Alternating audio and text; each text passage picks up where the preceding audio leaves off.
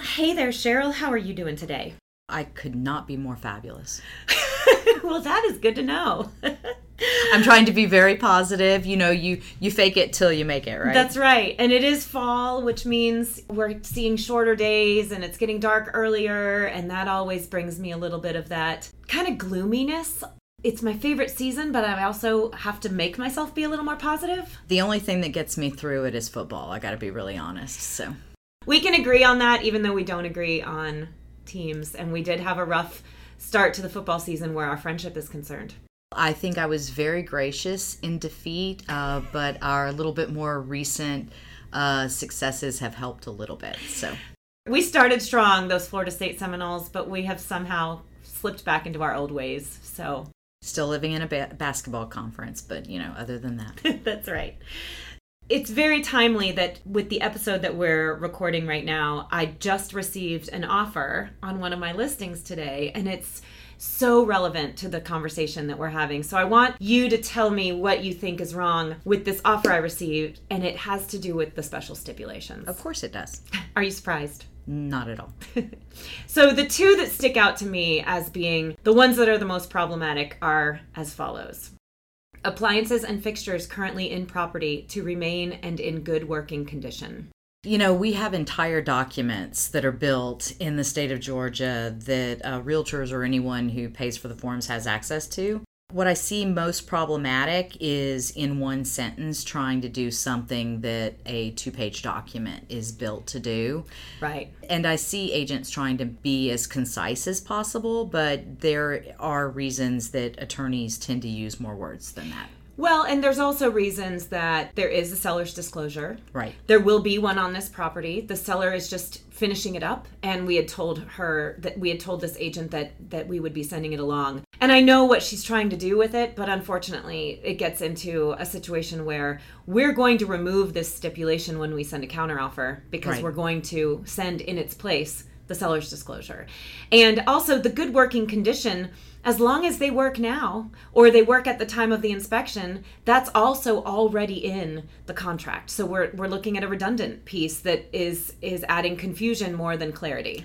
I think probably redundancy is the best definition that you can give to that. You can also say that it fundamentally changes something else that's in the contract that you didn't intend to change. Right. Because the words we pick in the contract are there for specific reasons. We have spent an hour talking about a word before. The damaged versus destroyed in condition of property was probably over an hour. Uh, so when you kind of repeat something that's in the contract, but you use different words, you may be tripping into a problem that we've seen and recreating an issue that you shouldn't. And that's exactly the problem I have with this other one, which is in addition to it not being grammatically correct, which just hurts me anyway, it states property to remain in broom swept condition at time of closing. Remain is problematic to me. Broom swept is sort of redundant, even though we've removed that phrase from our contracts. Right. It's still the contracts still do state clean and and free of debris. So of course that's already listed, but now we've layered confusion and redundancy instead of what I think she's trying to do, which is just protect her buyer. Exactly. Along those lines, there's no one way I can think of for an agent to get themselves into trouble during the contract process. Writing the offer, writing those inspection addenda, right? Then writing your own stipulations. And at best, you can end up in a mild disagreement with the other side that you hope you work out, even if it gets a little unpleasant or uncomfortable. But at worst, writing a vague stipulation can be interpreted different ways by different parties. Anyone who's brought into the conversation can interpret it a different way.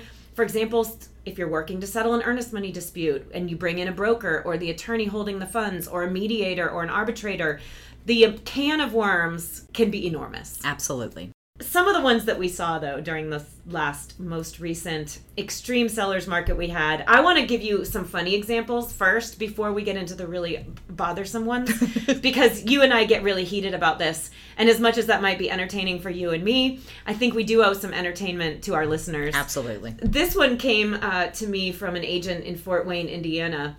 And this buyer really wanted the property, Cheryl. They offered to pay one year of Netflix subscription for the sellers. They offered to have the seller's cars detailed up to $300 by a professional car detailer who came to your home so they were mobile. They offered to hire a taco food truck to feed up to 20 people for the seller's moving day party. They offered $3,500 to upgrade the seller's next home and any upgrades they want. They offered to name their firstborn after the seller, the second one to be named after the other seller. they offered to pay for the seller's home inspection on their next home, to provide a monthly BarkBox subscription to their dog Cujo for 12 months. And the last one, and I know this was probably a joke, it says, For the love of Mary, please accept our offer, which is over your asking place, so we finally have a place to call home. And this was all uh, just just so I understand. This was all in a single offer. This is on one or... addendum to a purchase agreement. It was a single offer with untold degrees of begging.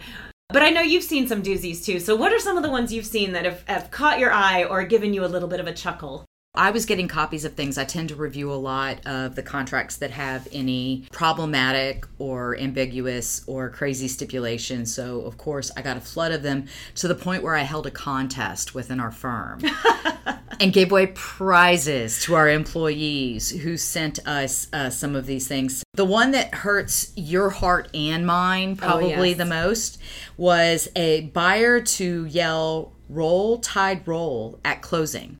Oh, no one should ever yell roll tide roll. Sorry, not sorry, Alabama friends. So, some of the other ones that we got the buyer will purchase and deliver one meal per week valued at no more than $50 per meal until conveyance of the property to alleviate the stress of selling and moving. Wait, they were going to deliver those meals themselves? That's uh, a that's a personal promise. According to the way the stipulation yeah. was written, yes. I think they meant food delivery, but I think they did too. I think we're we're embarking on why stips can be problematic, but keep going. They, uh, I had one that was a gift card of $200 to your favorite restaurant and cash to pay the babysitter. We had a seller, uh, selling agent agrees to pay for one night of babysitting for the seller so they can celebrate their binding contract. So I guess that was the buyer's agent who was giving hmm. that credit. And we had a buyer will provide the seller at no cost a six month subscription to the Beer of the Month Club. Oh, wow you know, kudos for creativity, right? Right. And as much as we were having to get creative, and, during... and maybe they were attractive because they at least made you laugh. And when you were looking at a bunch of offers, at least you stopped for a chuckle, right?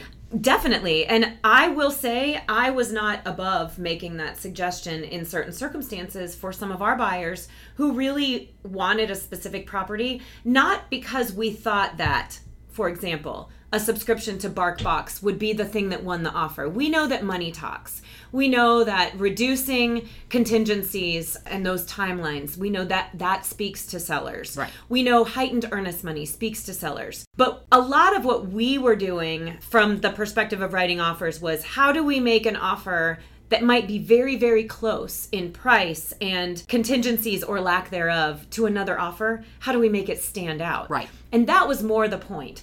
Is a, a one meal a week up to $50 going to win if your offer is 20,000 less than the next highest offer? Probably not. But if, if you're at the same price or you're you're really close, you may get points from that seller for creativity. Exactly. There was one though that you and I discussed that really was problematic, and it was one that came in on an actual offer that I received when we did have multiple offers. This was back in March. It was the height of the insanity this spring. When I received this offer from this agent, she was absolutely certain that what she included was enforceable. And this was the one that I found to be most problematic. And we are going to talk in a minute about common errors which mainly happen i think when the agent writing them actually is trying to do good right. for their client right they're trying to do well by their client but this is the confidentiality stipulation and to give our listeners an idea the stipulation suggested that the seller should not be accepting escalation clauses to begin with but if they are she said, Please note that we have included an agreement for confidentiality in this offer so that it cannot be escalated against.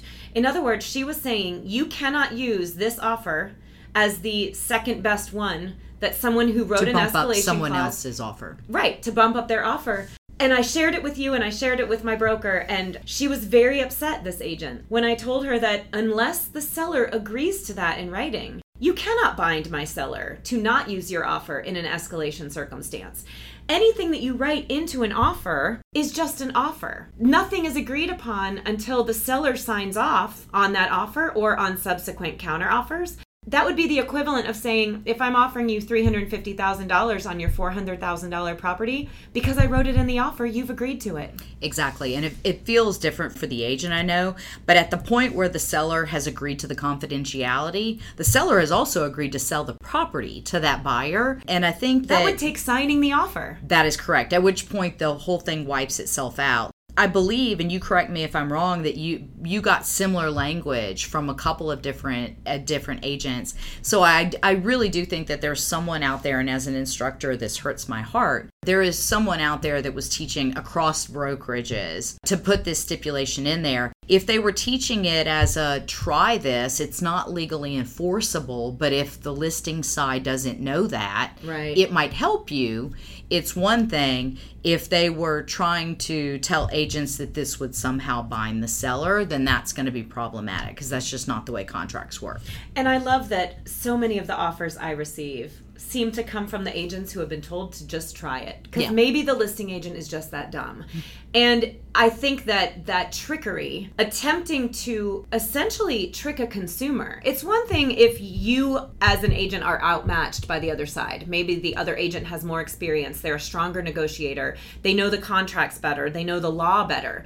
That's one thing. But when you are trying to trick the other agent, you're also trying to trick a consumer. Right. And that right there not only violates the Realtor Code of Ethics, but it also, in some cases, could be seen as a violation of the law. Yeah, it's going to depend obviously on the circumstances. And we have things in the contract, you know, that try and shield agents from liability. That's a big reason, you know, if you don't already know it, that's the reason we write the contracts. They are super helpful for consumers, but they're also there to try and, and shield real estate agents because the vast majority of real estate agents are not also attorneys. So we'll do things in there that will limit agents' liability. Now, you're talking specifically, in this case, about the Georgia Association of Realtors That's- contracts. That is correct? That is correct. And if you go outside of that and you're operating with a different form, you're you're going rogue, you're literally in the Wild West.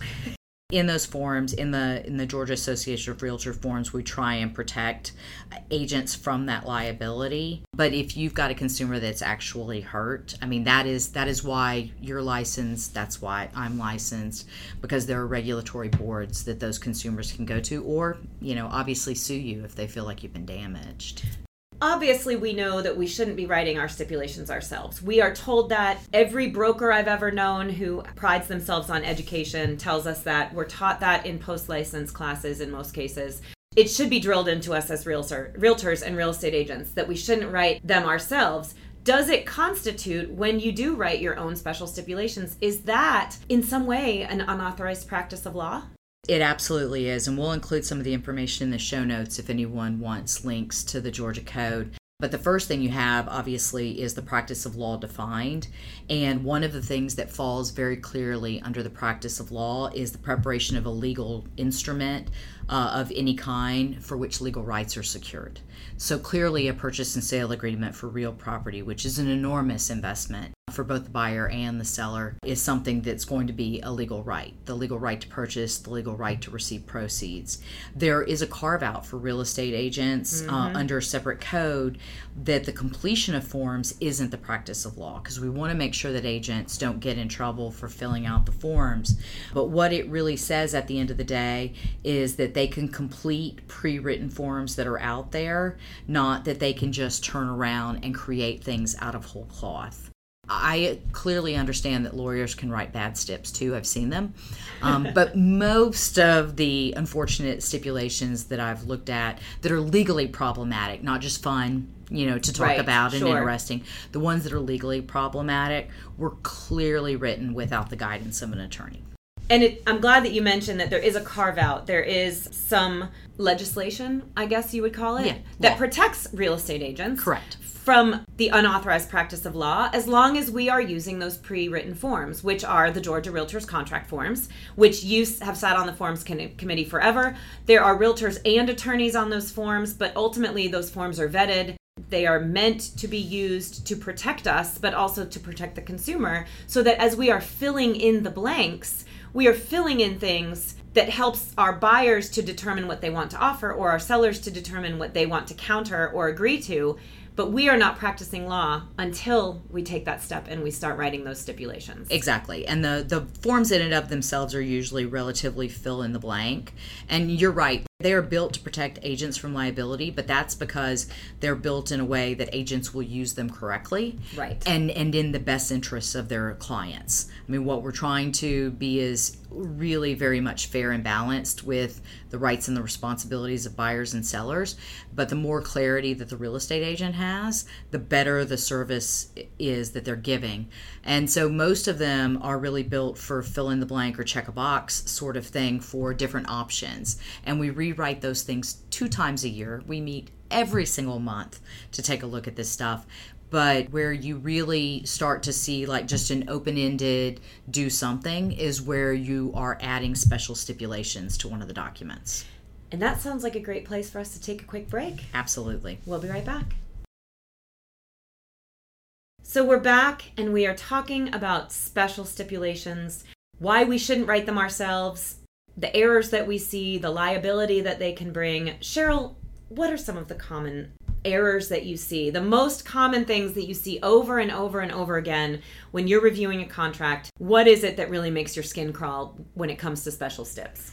The one that I probably see that makes my skin the crawliest, if that's a word, I'm making up words today, but not necessarily the, the most common, is uh, the stipulations that bind third parties. Interesting. So parties that aren't even technically a party to the contract are brought in in a special stipulation and supposedly bound to some agreement that they haven't agreed to? That's correct.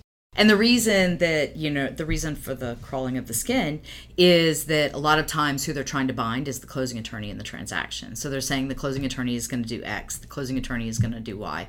It's usually things I don't want to do. Like I am going to hold the one that we're seeing most often right now is because sellers are still to this day uh, staying in the property past the time of closing. And we can make a whole episode about what Absolutely horrible things can. can happen when that happens. But I also know the reality of why it it happens. Sure. I'm, I'm not ignorant of that. Um, but what we're starting to see is almost like a rental security deposit that the seller is putting down. And what the agents are writing into the contract is that the closing attorney is going to be the holder of the security deposit.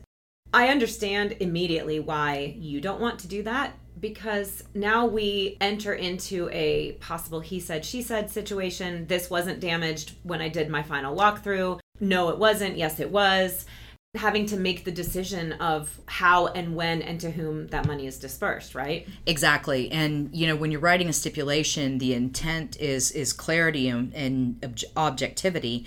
And what you've written is a stipulation that's wholly subjective too. Not only is it not bound a third party because you cannot make me do anything that i didn't actually agree in writing to do but even you know one of the reasons that i don't want to do it to begin with is because what it's really saying is the condition of the property is going to be is going to be acceptable. How the heck am i as the closing attorney supposed to determine whether the property was acceptable?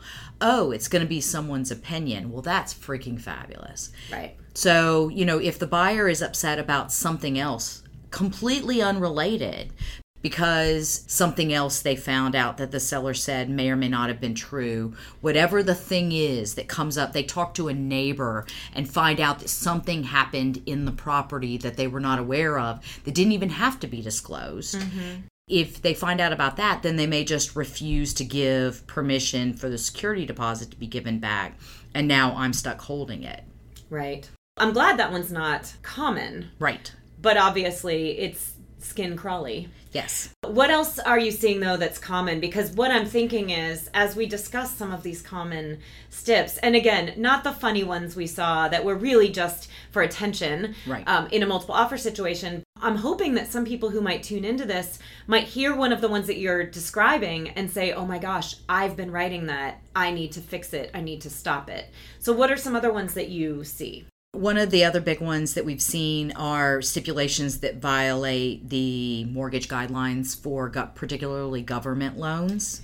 Interesting. there are there are certain rights that borrowers have under government loans or would be borrowers and one of them is the amendatory clause Right. which gives them the protection of not having to buy a property if it's not worth what they're paying for it So you're talking about if I do have a buyer using FHA or VA, and I know the last thing I want to do, and if you know me and you're listening to this, you know that I work very heavily to promote VA loans. They're a great product. Right. FHA as well. yeah But you're saying if I'm representing a VA or an FHA buyer and I write in an appraisal gap, for example, even if the intent of my buyer 100% is to cover that appraisal gap, right the amendatory clause or the escape clause can actually work against that stipulation, and the amendatory or escape clause will win. That's absolutely right. And if you, as a buyer's agent, want to put it in the contract because you want to express to the seller that your buyer understands the potential that the house will not appraise and is is willing to come out of pocket. But if you're the listing agent in that transaction, you need to make sure that your seller understands that nothing will bind this buyer to this contract if the house doesn't appraise. Right. And intent is great, but intent doesn't necessarily make it enforceable. Correct. You had a transaction, I believe, where you had someone who bought a property in Georgia and before they even got here, their job situation changed. That's right. That can happen during a contract too. So there may be whole other reasons where normally you had gotten so far into the transaction that the seller really should get the buyer's earnest money per the contract because, you know, you were past any other contingencies. That's right. But that amendatory clause lasts all the way to closing. And the seller, we just need to make sure that if we're listing agent on that transaction, that we understand that. Exactly. And I think, too, as long as all the parties are above board and transparent with each other And knowledgeable. and knowledgeable and that comes down to the agents understanding what can a stipulation override Right. and what can it not override Correct. what else do you think we need to be talking about as far as common errors So, one of the little silly ones, and it's the reason that people need to have someone take a look at what it is that they're doing, is I've seen, you know, when I teach stipulations classes, which I do, one of the things that I make sure that people understand is that you have to have to have a contract, you have to have consideration. right So that is mutual promises. So the contract in and of itself has mutual promises because a buyer gets a house and a seller gets money at the end of the day and both of them have to perform for the other person to get it. When you add a due diligence period in there, what you're giving is the buyer some unilateral right, to get out of the contract. When we wrote that, we had to add consideration.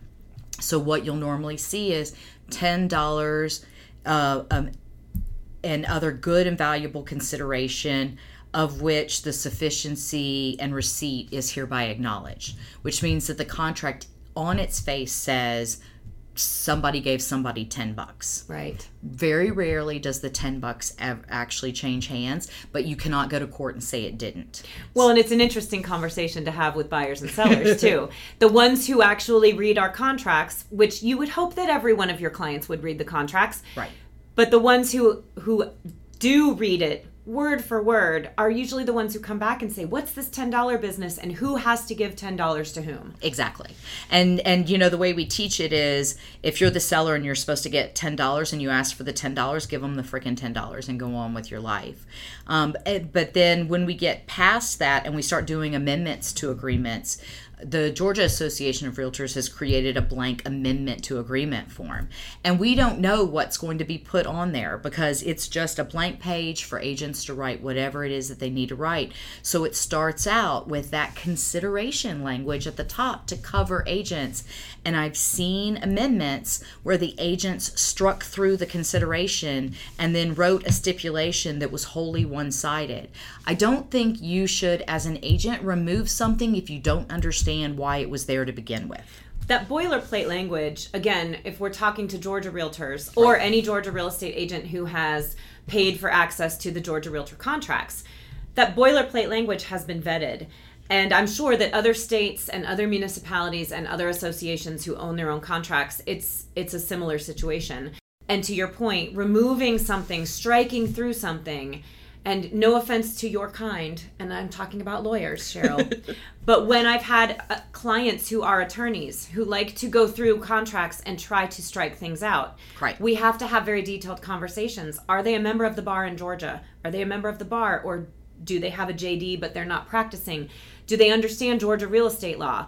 Are they in a position to truly strike something out without knowing the true ramifications of what it could lead to down the road in the event of a contract dispute or an earnest money dispute, etc.? Exactly. I mean, because you have not only what these contracts say, but the other the other thing that we're looking at when we're building these things is what the case law has been, and that's going to be, you know, when you said are they an attorney in Georgia, you know, what the case law is going to be in the state of Wyoming is not going to be the same case law as we have here in the state of Georgia. So that's important. Right.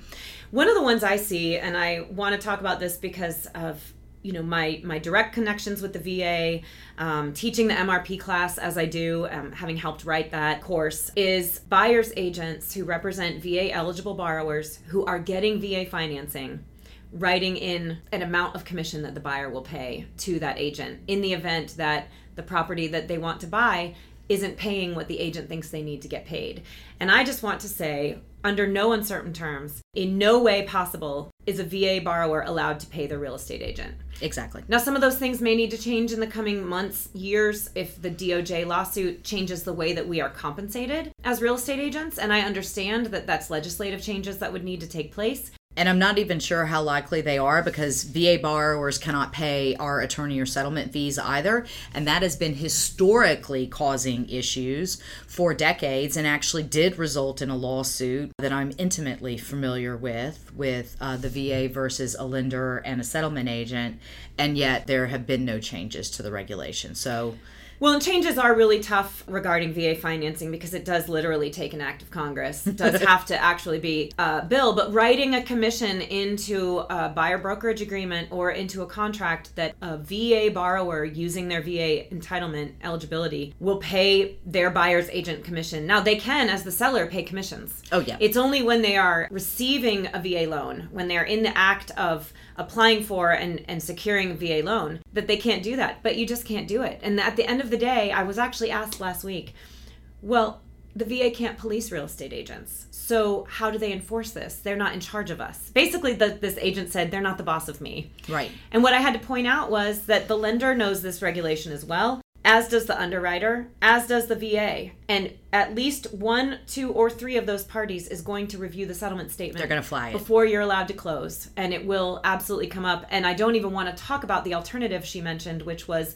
well, then I'll just have them pay me under the table, and that's a fraud conversation for a whole other day. That is, again, like we say, uh, an entirely different topic. Knowing what those regulations are at the very, very beginning means you're going to craft this transaction correctly. What you're not trying to do is add something, you know, literally throwing junk at a wall and see what sticks or see whether it gets caught. I also don't think you want to be the real estate agent who charged a commission to a VA borrower and have this become some sort of a news item. So even if there's no legal liability, there is reputational risk there.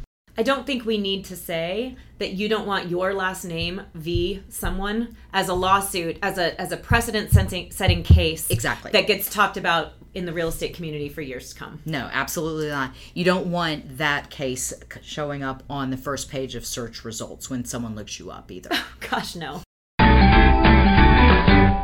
Well, back to special stipulations. Anything else that we um, that you see a lot that we need to discuss before we go into the most helpful section? I think, which is how to write your own. The one last thing that I will say is when you are writing a special stipulation, usually on the day of closing, because maybe something has happened, the mover nicked the wall on the way out, and the seller is going to have something fixed after closing. It's something that won't get done before the closing. When you write those stipulations, you always start out with the following words the following items shall survive closing. Yes. Because if you do not use those magic words, everything that you promised to do on that stipulation is going to merge and not be enforceable once I cut checks. And once that closing is over, It's over. all bets are off. That's correct. So I do want to move into what I hope will be really helpful for a lot of people listening. This is something that you taught me forever ago. Right. And I have used it ever since. And that is a formula to use to write your own special stips. Now, we did just we did just get done telling people don't write your own stips. But here's where I find it to be really helpful. Sometimes there is something that you need to do that's not already covered in the contract.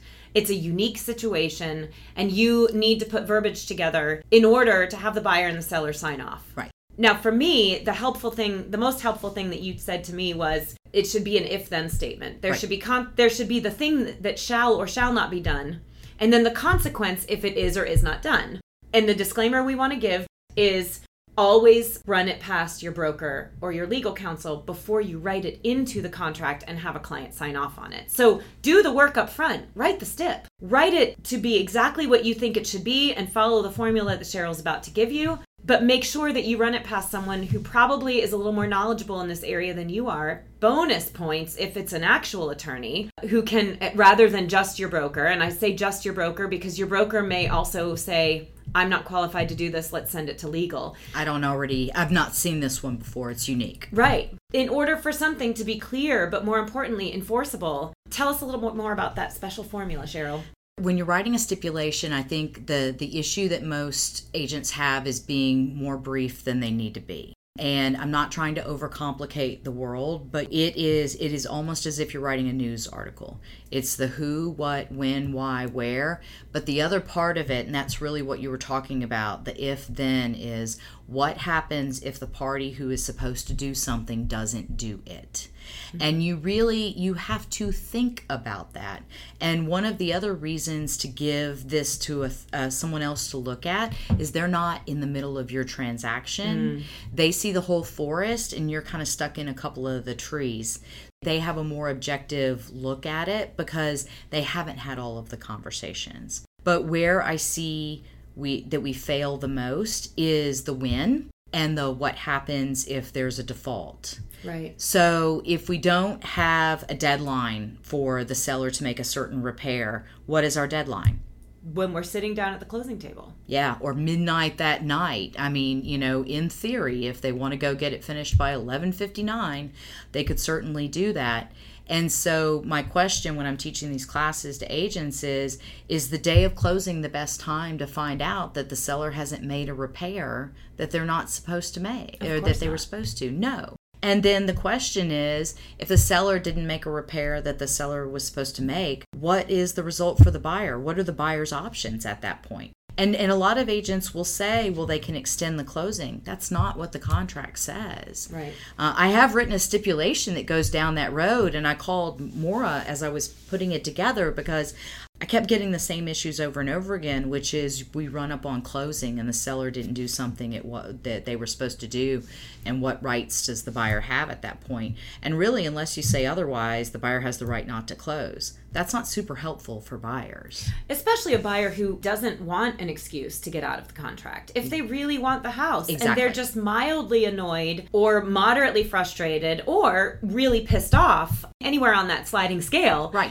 about this item that wasn't done, that doesn't mean that they're like, oh, good, now I don't have to buy the house. Because oftentimes it's not just the money they've already sunk into the deal, it's not just the time, but maybe they've had several offers that didn't work out in multiple offers or for other reasons. And this was their final breath of fresh air like, oh, now we get this house. Walking away is not always the best option. And it rarely is. I mean, they oftentimes already have stuff packed up to move. On a truck, they have already called contractors to come in and repaint, you know, Sure. or do whatever else work that they need to do. So giving them that out. The the other part of it on the win, the reason to set a deadline that isn't your closing day is you're really building for failure. So if I'm the buyer of property and the seller was supposed to do something, you know, 7 to 10 days before closing and they get it done 6 days before closing, I'm really okay. Mm-hmm. I don't really care. right? And the other, and I know you've you've called me about this before. You've had buyers agents who have asked for copies of receipts,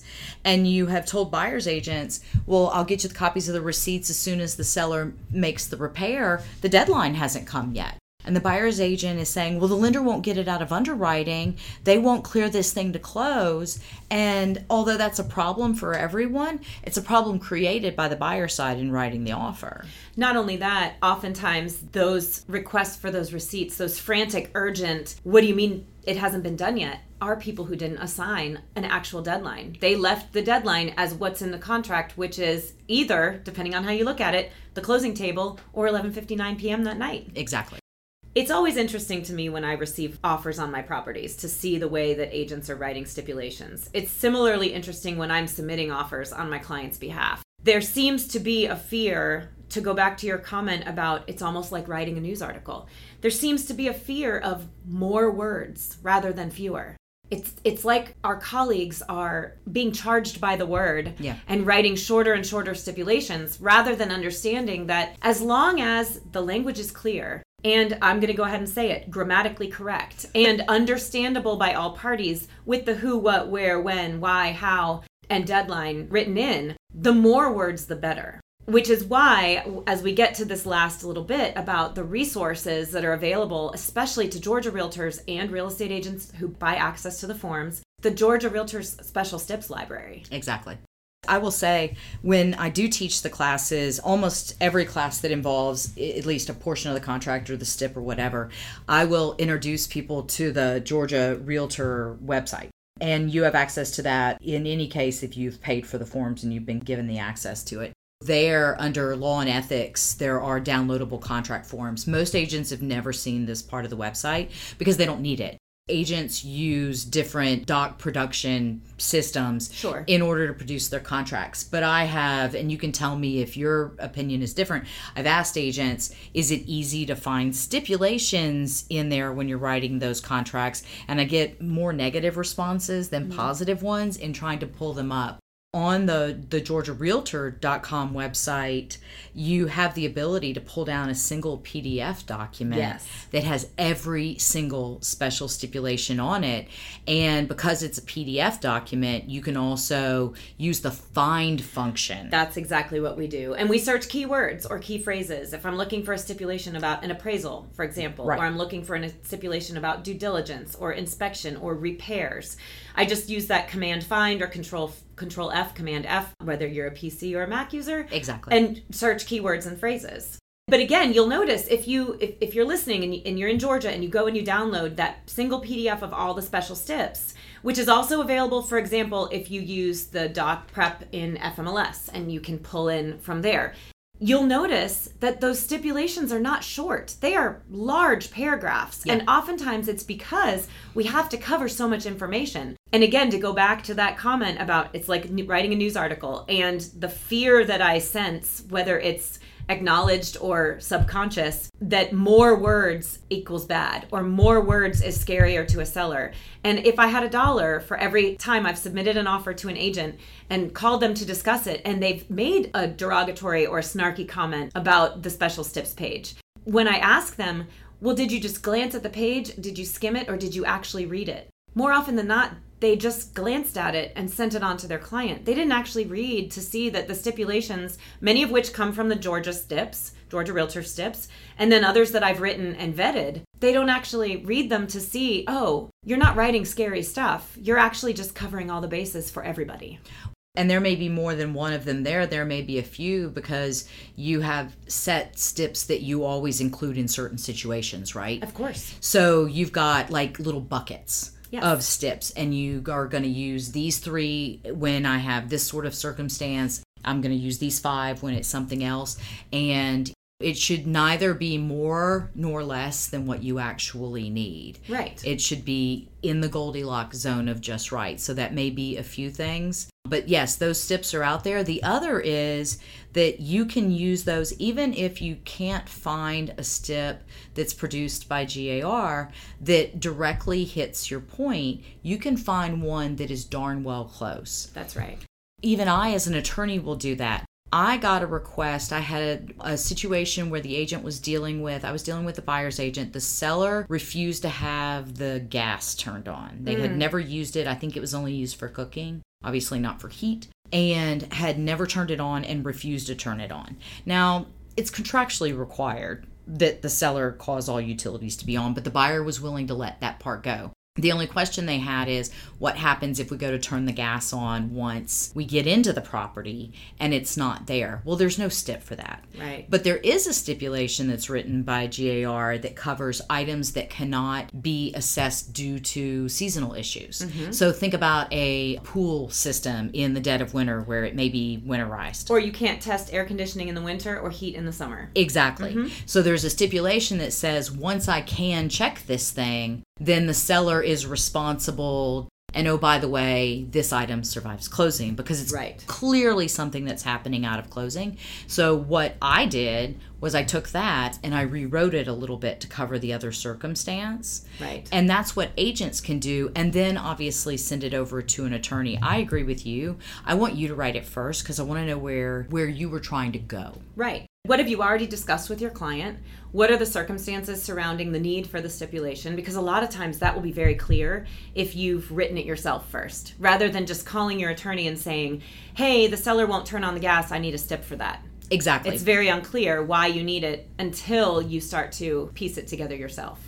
Well, and when I teach, that there's a question, and you know, I have to credit Howell Hansen who put together some of these classes before I was even an attorney. One of the things that he that he asked in the in some of these contract classes is who's the expert on the contract, and it gave the option of the real estate agent and the attorney. And most of the agents will say that the attorney is the expert on the contract. I am not. I am the expert on contracts.